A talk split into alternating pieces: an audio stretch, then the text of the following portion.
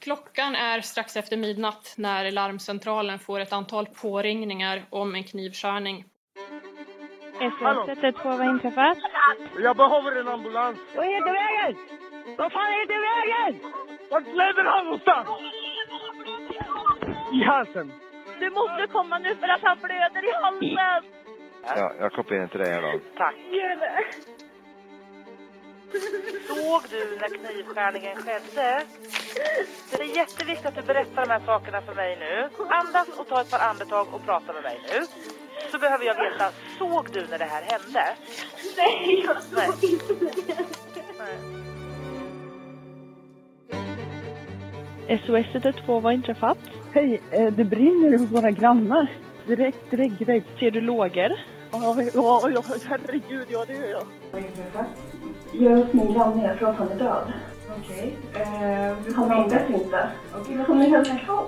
jag förstår det. Det Han som andas är... inte. Nej. Men är du sjuk i huvudet, ring aldrig Nathalie igen. Ge psyk båda två. Håll käften på dig. Fattar du? Du kommer ringa polisen. Ja, men ring polisen din jävla svenne. Polisen 112. Jag har någon som försöker bryta sig in här.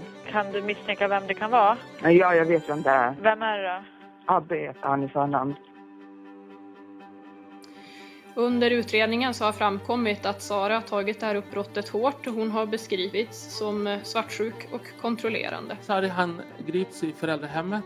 Han häktas för mord och grov mordbrand. Hon vet att han ska dö. Det har ju varit hennes avsikt. Det är ju det hon väntar på.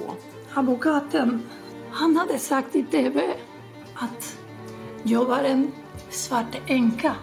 Och då tänkte jag, fan, nu kommer de kolla igenom hennes telefon och eh, se alla hot, sms och alla konversationer vi haft med varandra som är inte bra. Jag flyttade till Uppsala. Jag var bostadslös i tre veckor. Bara för att undvika Alltså, att bo med dig. Du är helt fucking dum i Vänta! huvudet alltså. Du kan Lyssna inte ens prata, du är Lyssna på mig. skadad. Lyssna på mig. Dra lite båla och fucking låt mig vara, din jävla tönt alltså. Ring inte mig igen. Och så sa han att om de tar mig och om de häktar mig så måste vi hålla oss till samma story.